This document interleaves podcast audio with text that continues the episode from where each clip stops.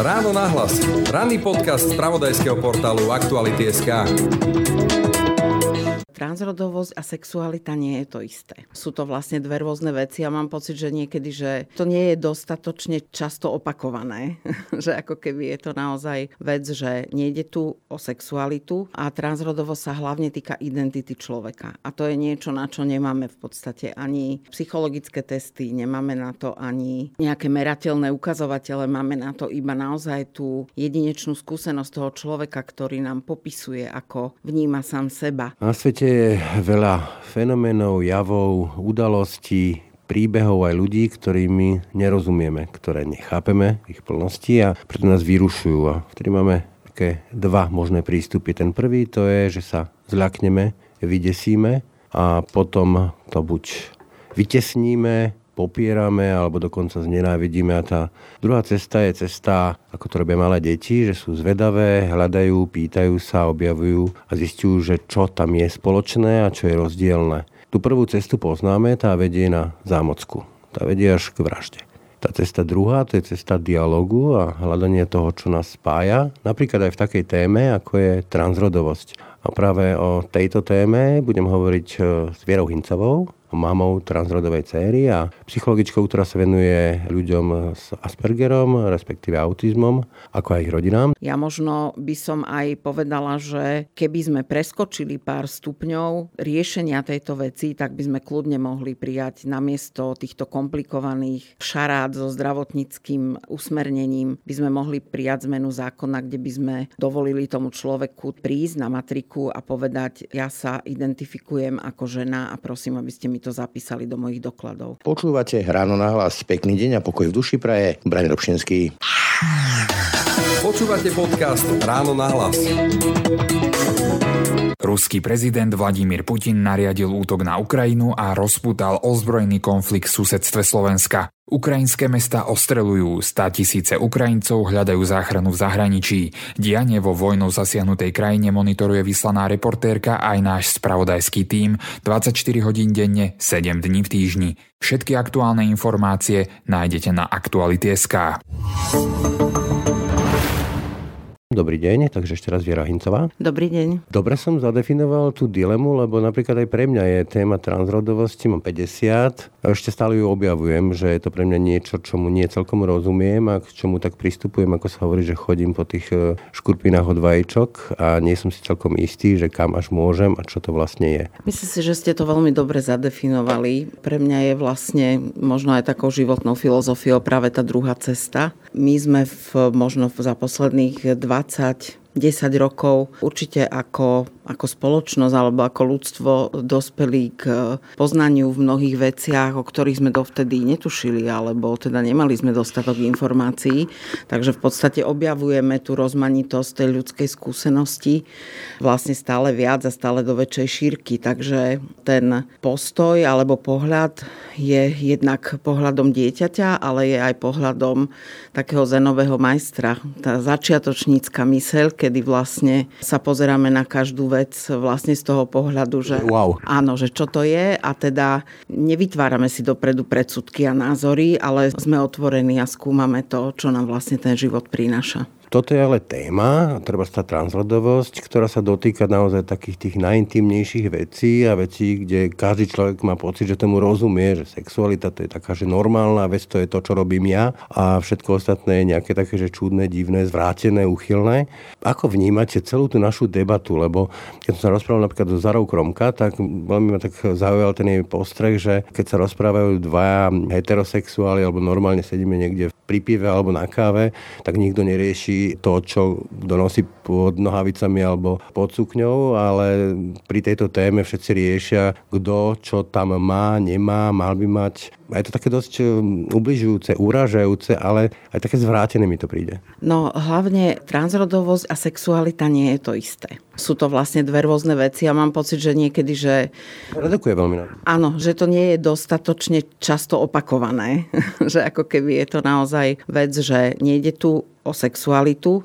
Vyruším, ale veď aj v normálnom vzťahu. Keď chodím e, muž so ženou, ja chodím s nejakou priateľkou, manželkou, tak neriešime neustále ten sex, ale ten vzťah je plný vo všetkom, čo sa týka života. Áno, a transrodovo sa hlavne týka identity človeka. A to je niečo, na čo nemáme v podstate ani psychologické testy, nemáme na to ani nejaké merateľné ukazovatele, máme na to iba naozaj tú jedinečnú skúsenosť toho človeka, ktorý nám popisuje, ako vníma sám seba. Čiže identita je naozaj niečo veľmi hlboké a veľmi intimné, ale s tým, že vlastne my sme zvyknutí ako keby pozerať sa z toho povrchu, že pripisujeme nejaké atribúty tej identite podľa toho, ako človek vyzerá, ako sa správa a tak ďalej, ale tá identita je vlastne niečo hlbšie. Aktuálne sa táto téma zintenzívnila po tej zámeckej, je to nepochybné.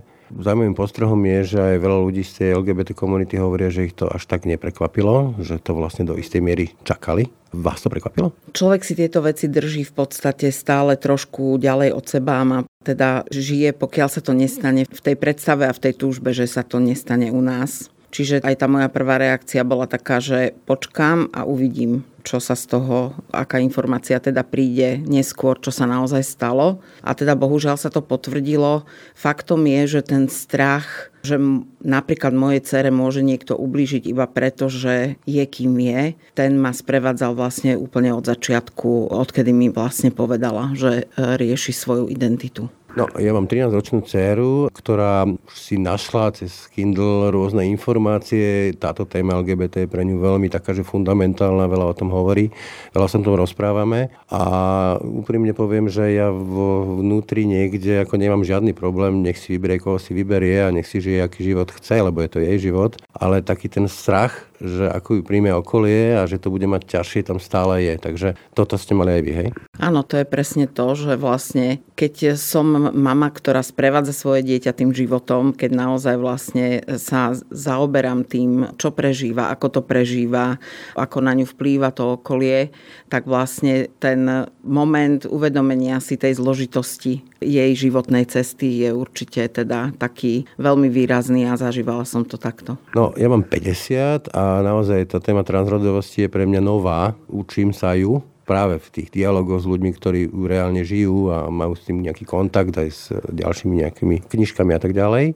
Keď to prišlo v vašom prípade, v prípade vašej céry, tak e, ako ste sa s tým vyrovnávali, že je to zrazu niečo iné, nie také, ako ste boli zvyknuté, lebo človek si naozaj, človek si predstaví, no tak bude nejaká svadba, aj detičky, vnúčikovia, neviem čo všetko, a zrazu je tu niečo iné. No, my sme tu nejakú inakosť e, vlastne zažívali, dá sa povedať, od toho detstva, pretože Riley vlastne bola nadané dieťa, čiže tým pádom ja som videla už, e, že tá jej cesta je teda taká iná. A zároveň samozrejme s niečím takýmto som úplne nepočítala. Sú ľudia, ktorí sú otvorenejší tomu a ako keby vnímajú, povedzme vo svojom okolí, keď žijú v nejakom umeleckom prostredí alebo podobne, že majú to zažité. Ja som to takisto nemala priamo zažité.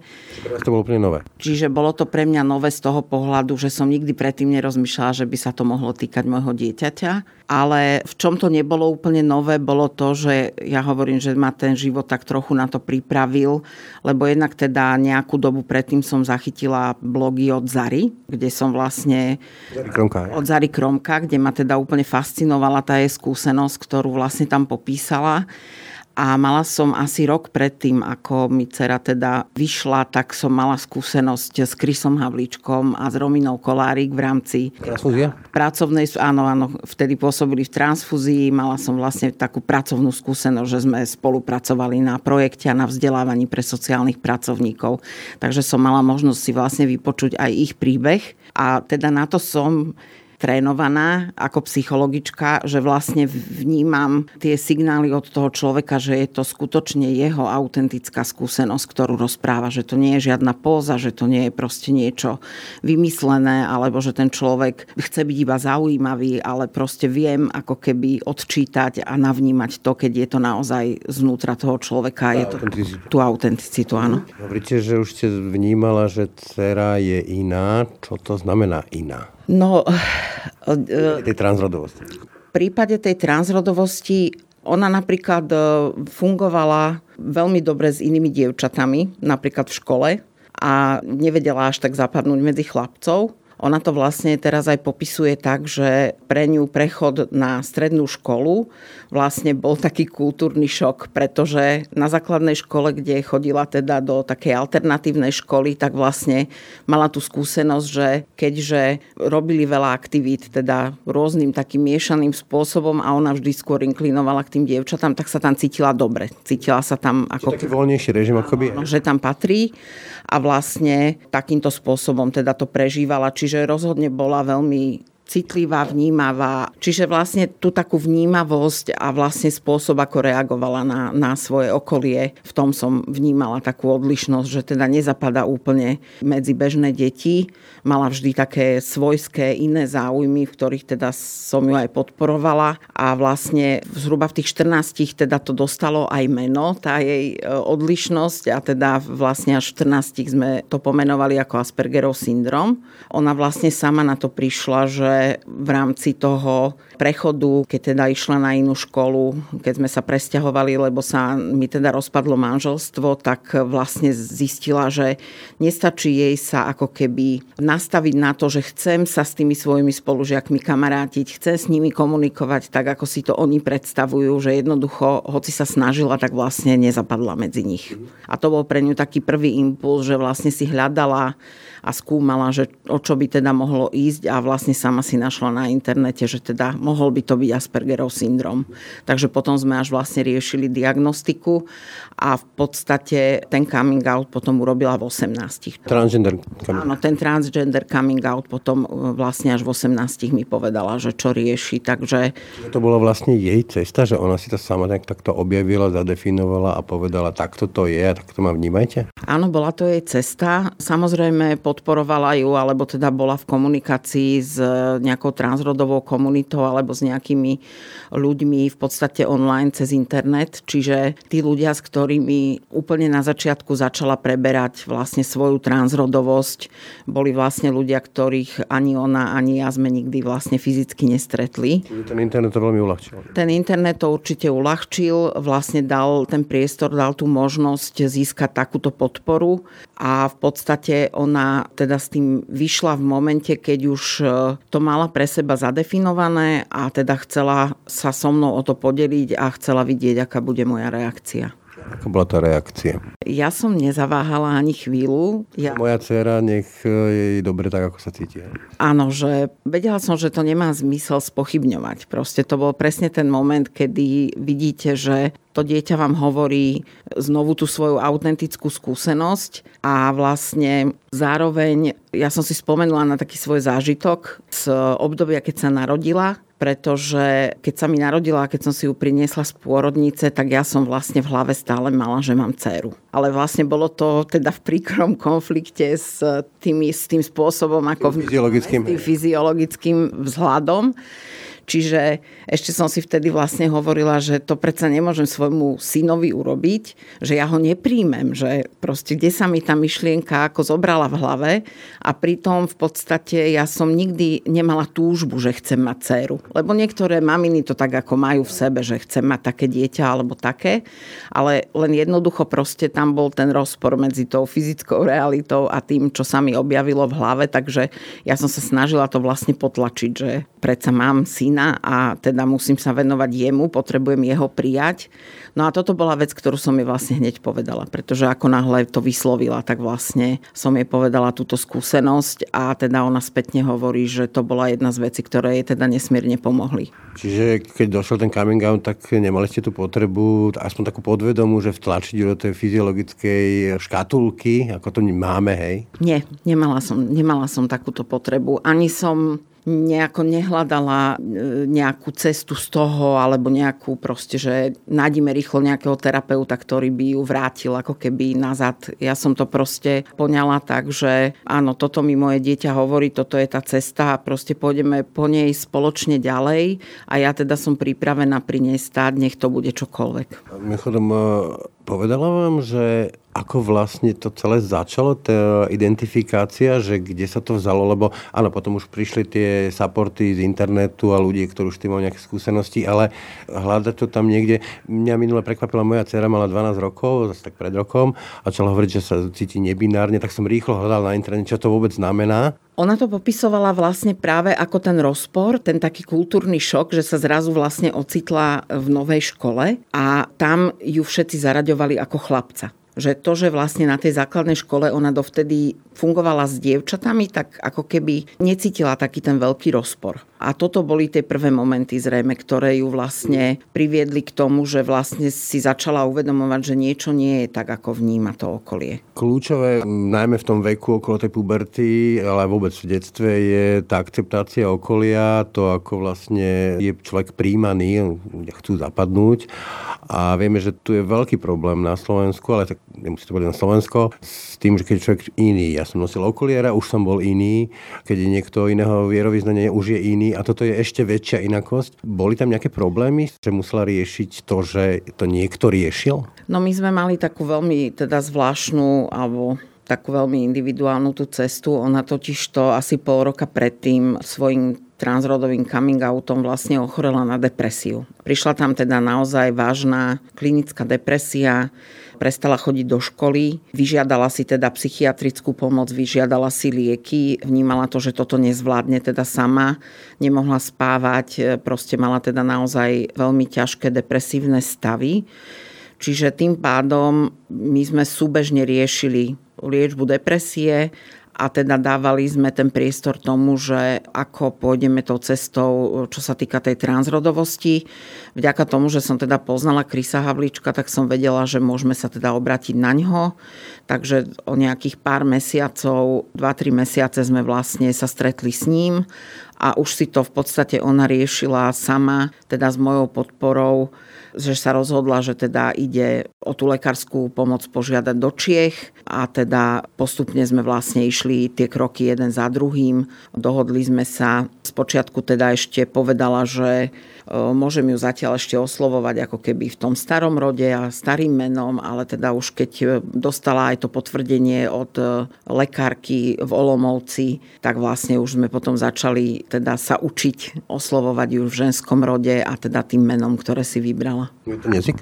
No trvá to. Trvá to určite nejakú chvíľu musela som sa snažiť a teda si to zvedomovať, že oslovujem svoje dieťa inak. Bola v tomto teda veľmi zlatá, tolerantná. Že Nehnevala sa, keď to ušlo? Nehnevala sa, keď to ušlo. Nehnevala sa. Mala myslím, že teda trochu aj iné starosti so sebou, než teda sa hnevať na to, že mama to povie nejako inak. Ako sú tie situácie zaujímavé, ako si človek musí ako keby preštelovať ten svoj mozog, pretože e, my sme potom v zápäti v nejakom bode išli išli na Pride do Banskej Bystrice a boli tam živé knižnice, kde vlastne zase rozprával transrodový mladý muž svoj príbeh ako živá kniha. A ja som sa tak veľmi sústredila na to, aby som to povedala správne, že som sa vlastne pomýlila a jeho som oslovila v ženskom rode. Hej. Čiže mala som takú nejakú, samozrejme, takéto prechodné obdobie, ale vlastne v momente, kedy som sa prvýkrát zobudila zo sna, v ktorom som svoje dieťa oslovila ako menom Riley a v ženskom rode, že sa mi o tom snívalo, že som ju tak nazvala, tak vtedy som vedela, že už to mám ako keby že uložené. Meno si vybrala sama? Áno, to meno si vybrala sama. Samozrejme vedela, že musí hľadať teda meno, ktoré je do istej miery neutrálne, takže riešila to teda hľadaním samozrejme medzi nejakými aj hrdinami alebo postavami, pretože hodne sa venovala fantázii a vlastne týmto záležitostiam, takže tam si našla potom svoju identitu a to pomenovanie pre ňu. Ja rozmýšľam, že v tom mojom veku ešte som v tej generácii, kde tak človek plánuje, že sú mužské kariéry a ženské kariéry a také, že binárne svety, hej, kde muži lietajú do kozmu a ženy proste rodia tie deti. Teraz je to už oveľa ľahšie. Určite je to oveľa ľahšie dlhšie a teda ona má v podstate talent na jazyky a možno na nejaké grafické záležitosti, takže asi, asi tam niekde sa vidí a myslím si, že už tam nie je až taký tam problém. Rozhoduje. Áno, tam nie je až taký problém. Z toho, čo hovoríte, je zaujímavé to, že veľmi kľúčové, veľmi nápomocné je tá komunita, že vlastne dnes je šanca osloviť ľudí, ktorí tým už prešli, majú nejaké svoje skúsenosti ako je na tom tá naša komunita? Je sa o koho oprieť, kde sa obrátiť? Pevne verím a dúfam, že áno. Ja som vlastne tiež pri tom hľadaní nejakých informácií a nejakej podpory vlastne ako prvého v podstate oslovila Valdemara Švábenského. Tam máme teda takú, alebo teda také nejaké prepojenie, ktoré stále vnímam, že tam je a zostáva, je vlastne to, že Gabriel zomrel asi 3 mesiace po tom, čo moja dcera sa vyautovala. Čiže ja som čerstvo bola v role mamy transrodového dieťaťa, keď sa vlastne toto stalo. Takže ma to zasiahlo a teda môžem povedať, že možno aj nejaké dva mesiace ešte potom som bola vlastne, nechávala som to teda prechádzať cez seba, že ako to zvládnem a požiadala som teda Valdemara o stretnutie po nejakom čase, pretože v nejakom z rozhovorov napísal alebo povedal niečo také, že keby som bol vedel nejaké veci, tak by som možno v niektorých momentoch bol, ako reagoval inak, alebo rozhodol sa inak. Takže pre mňa ako pre mamu bolo strašne dôležité vtedy, ako keby opýtať sa ho, že čo je to? Áno, že čomu sa mám teda vyvarovať ja ako mama. Hej? Ale v podstate sme sa, sme sa tak ako nejako hlavne porozprávali, hlavne to bol asi prvý človek, s ktorým som o tom naozaj reálne hovorila, takže som za to bola veľmi vďačná a som doteraz za to veľmi vďačná. A vlastne na tom prvom ročníku Transrodového festivalu som bola s mojou dcerou a ona tam bola prvýkrát vlastne ako žena vo svojej teda identite a prišla tam teda na tú návštevu. Pripomeniem, že Svet Pola Gabriela, to je ten festival, ktorý stále ešte beží a Valdo si ho organizuje pravidelne každý rok veľmi usilovne a sa veľmi na tom namaká. Toto je tá komunita, ale poďme teraz k tomu postoju štátu, lebo vy ste po tej vražde na Zámockej napísali aj premiérový Hegerový list. Ja z neho len taký úplne krátky úryvok, že citujem. Naše deti, ktorí celý život kvôli svojej identite aj prijaťu zápasia s ťažkosťami, o ktorých bežný človek nemá ani potuchy, však majú v tejto krajine na svojich tvárach a chrbtoch namalované terče. Každé váhanie im na tento terč primaluje novú vrstvu neonovej, zďaleka viditeľnej farby. Oni nemôžu odložiť pomyselnú duhu Kristovú vlajku a odísť za inými povinnosťami či záujmami. Žijú vo svojej identite 24 hodín denne, 7 dní v týždni a majú iba tento jeden jediný život. To je z toho vášho listu Eduardovi Hegerovi. Ale v tom liste ste okrem iného vlastne na neho aj apelovali v súvislosti s tými procesmi, ktoré sa dejú na ministerstve zdravotníctva. Čo vás na nich vyrušuje? No to, čo ma vyrušuje, je samozrejme to, že sa zdržiava vlastne ten proces e, zavedenia tých zdravotníckých štandardov diagnostických a vôbec teda to, že existovala tu úplne legálna legislatívna možnosť, že minister zdravotníctva vydá usmernenie, ktoré teda aj vydal, k tomu, ako vlastne postupovať pri prepise rodu na matrike. Pre poslucháčov upresním. Proste mali sme tu komisiu, ktoré, kde sú lekári, odborníci, vypracovali nejaké metodické pokyny, kto teda je ten, ktorý je hoden v úvodzovkách, poviem to takto, prepisu rodu, splňa tie podmienky, splňa tie požiadavky, prešiel si tou tranzíciou a povedzme, že nemusí prejsť nejakými chirurgickými zákrokmi. Potom prišla nejaká politická tlačovka, respektíve nátlak nejakých poslancov, celé sa to stoplo. O tomto hovoríme. Áno, hovoríme presne o tomto, pretože na to usmernenie sa vlastne čakalo už veľmi dlho. Ono bolo pripravené už e, minimálne 2-3 roky, ako teda títo odborníci hovorili pretože vlastne náš zákon umožňuje prepis rodu, ale nie je teda v ňom zrozumiteľne stanovené, aký typ potvrdenia od lekára je potrebný. Hej. A toto bolo treba ošetriť tak, aby sa vlastne uľahčil ten proces, pretože vieme teda, že vynútené zákroky do tela človeka, pre ktoré sa on sám nerozhodne, vlastne nie sú v súlade ani s etikou, legislatívou. Ani s etikou, ani s európskou legislatívou, ani s ľudskými právami. Hej.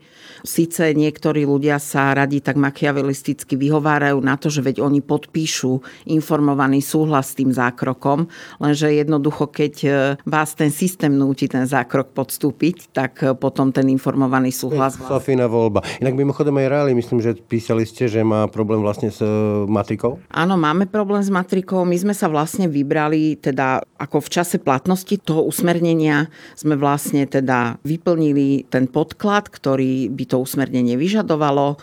Dostali sme potvrdenie od lekárky a teda išli sme na matriku s tým, že oznamujeme zmenu rodu, pretože zákon v podstate aj vyžaduje, aby to ten človek oznámil bezodkladne. Avšak matrika vlastne povedala, že oni nemajú usmernenie z ministerstva vnútra, ako majú túto zmenu zapísať podľa nového usmernenia.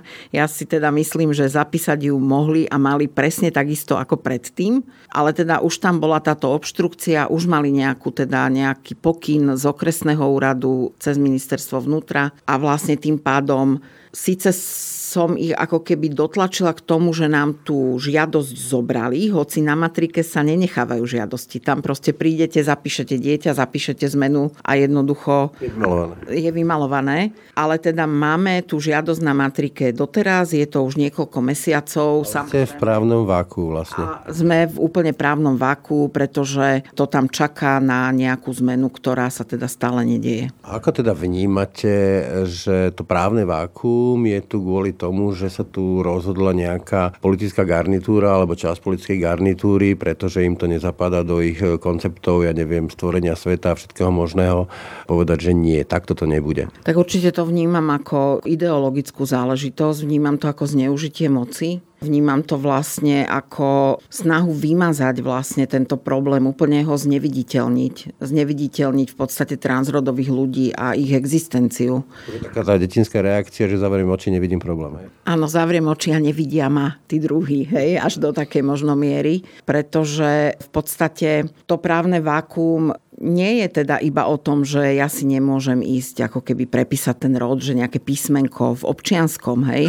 To v zásade v podstate ako nie je až taký problém, ale problém je to, čo to prináša pre ten každodenný život, že ja proste prídem s tým občianským preukazom niekde a sa ma spýtajú, že či som ho ukradla napríklad, hej, keď to trošku preženiem, pretože... Začať sa rýpať do súkromia? Áno, samozrejme. A to súkromie je vlastne v tom okamihu, kedy prídete na poštu, lebo si idete vybrať doporučený list, tak je vlastne to súkromie úplne narušené u toho človeka. Takisto, ja neviem, na hoteli, keď sa chcete zapísať, dávate svoj občianský preukaz, čiže to sú úplne každodenné situácie. Zamestnávateľ. Zamestnávateľ. Čiže vlastne proste príde niekto, žena a zrazu má občiansky s mužským rodom, tak teraz je kto si ty vlastne, čo si ty a začne sa riešiť, hej? Áno, že okamžite sa ako keby stáva nejakým podozrivým človekom, že teda čo to má znamenať, hej? A tým, že teda samozrejme aj to povedomie nie je nejaké veľmi široké. Ani tak, priaznivé. A ani priaznivé, tak je to vlastne naozaj vyslovene riziková záležitosť. Keby vás len legitimovali proste na prechode, že ste prešli na červenú alebo nejaký priestupok malý pri šoferovaní auta. Čo by ste im teda odkázali ako matka ženy, ktorý sa to priamo týka, tým e, ľuďom, ktorí chcú sedieť v tých komisiách a chcú dozorovať tých lekárov, ktorí sa tomu venujú a hovoria, že bude to po našom? Ja by som im asi odkázala, že im neželám, aby boli v takej situácii a že keď si predstavia možno tú úplne najhoršiu vec, ktorá sa im kedy v živote stala a keby vedeli jej zabrániť, tak e, že to nech si dosadia namiesto toho, čo vlastne si predstavujú, že oni schvalujú nejaký, proste mám pocit, že oni majú pocit, že schvalujú nejakú apokalypsu ale vlastne oni naozaj schvalujú niečo, čo zachraňuje životy tým ľuďom a čo im vlastne dáva to úplne základné proste ľudské právo byť v tej spoločnosti prijatý a mať aj tú ochranu, ktorú aj tie legislatívne prvky vlastne tomu človeku priznávajú. Čiže ako cítiť sa sám sebou taký, aký som áno, byť sám sebou, mať, tú, mať to právo na to seba určenie a na tú identitu. Ja možno by som aj povedala, že keby sme preskočili pár stupňov riešenia tejto veci, tak by sme kľudne mohli prijať namiesto týchto komplikovaných šarát so zdravotníckým usmernením, by sme mohli proste prijať zmenu zákona, kde by sme dovolili tomu človeku, tak ako to v niektorých krajinách už je, vlastne prísť na matriku a povedať, ja sa identifikujem ako žena a prosím, aby ste mi to zapísali do mojich dokladov. Sodoma Gomora. Keď už hovoríte o tej apokalypse, tak e, práve, že oni argumentujú niečím takým ako apokalypsa, Sodoma Gomora a podobne, že to je rozvrat tých tradičných hodnôt a podobne. Ako to vnímate, že sa to tu vníma v časti spoločnosti a aj elít, že to je niečo, že úchylné za hranicou normality a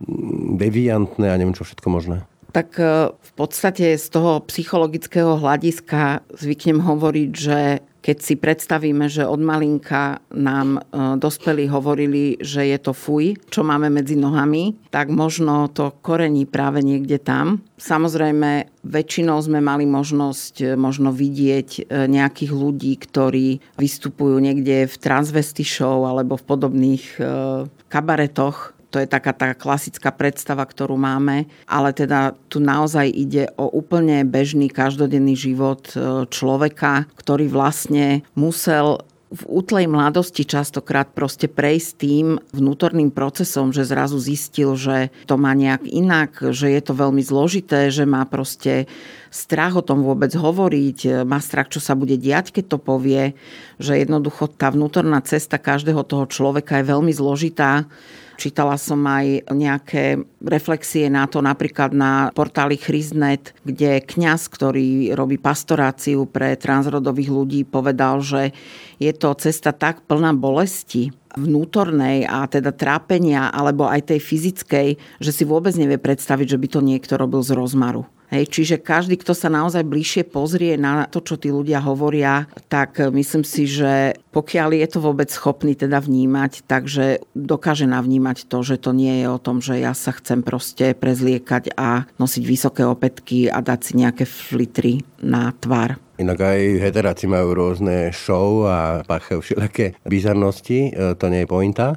Ale toto je tiež jeden z takých tých argumentov, ktorý sa ozýva z tej druhej strany, že vlastne tam ide zo súladenie toho vnútorného pocitu s tou sexuálnou identitou a vlastne treba im pomôcť a vedie to dokonca až tým konverzným terapiám, ktoré sú dokonca trestné v Spojených štátoch a tak ďalej argumentuje tým, že však sú aj prípady, že po rokoch sa vlastne ten človek vráti naspäť a potom to lutuje. Takéto argumenty anekdotického charakteru sú podľa vás relevantné? To môže byť móda? Nemyslím si, že je to móda naozaj z pohľadu toho, čím si ten človek prechádza, to sa nedá nasimulovať. Ani sa to nedá e, nejako proste si iba vytvoriť tú predstavu, že to takto je. A určite nejaké individuálne príbehy o ľuďoch, ktorí sa rozhodli pre teda návrat k tej pôvodnej identite, tu sú.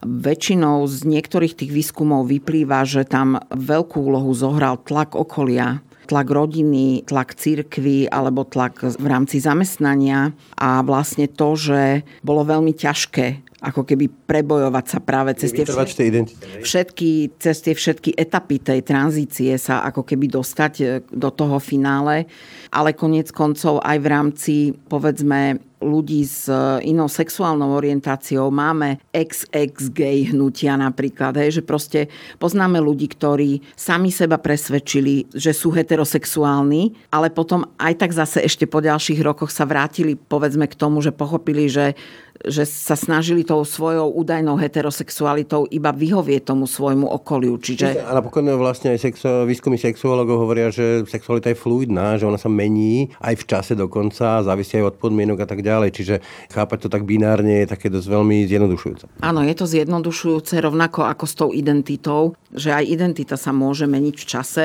Ono koniec kocov, keď si zoberieme ako keby začiatok a koniec života človeka, tak dieťa deti sú menej binárne keď malé dieťa oblečiete do šatočiek, veď konec koncov kedysi to, móda. to aj sa tak chodilo, hej, že mali deti proste nejaké šatočky, v ktorých behali a vy do istého veku nevidíte veľmi, či to dieťa je chlapček alebo dievčatko. Ani to nevnímate. To. Ani to nevnímate a rovnako je to v starobe. My keď starneme, keď si pozrieme fotografie starých ľudí, častokrát už veľmi ťažko rozlišujeme vlastne tú binaritu. Čiže z hľadiska aj individuálnej psychológie je vlastne alebo teda takých tých hlbinných psychologických smerov je vlastne spojenie vnútornej mužskej a ženskej časti vlastne ako keby dosiahnutie ideálu. Že tá psychoanalýza hovorí, že my vlastne prechádzame rôznymi obdobiami života, kedy uplatňujeme raz viac tú ženskú časť, raz viac tú mužskú a potom vlastne príde k tomu prerodu tej našej identity vnútornej,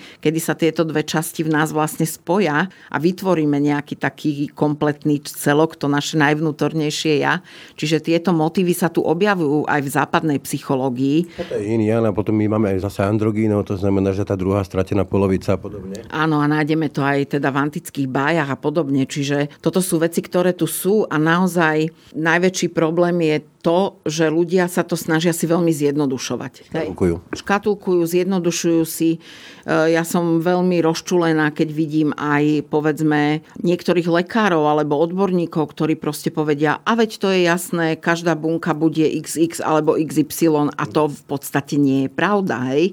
pretože tých variácií je o mnoho viacej a my tu operujeme nejakými zjednodušenými modelmi, teda na úrovni biológie zo 6. ročníka. Akú veľkú rolu v tomto nevľúdnom e, prostredí hrá církev? Teraz nenarážam len na e, ten povestný obežník arcibiskupa Oroša, ale to je takom taký dosť rozšírený postoj opäť, že je to niečo, čo je mimo toho biblického rámca a tým pádom je to zvrátené, deviantné, nenormálne, neviem čo všetko.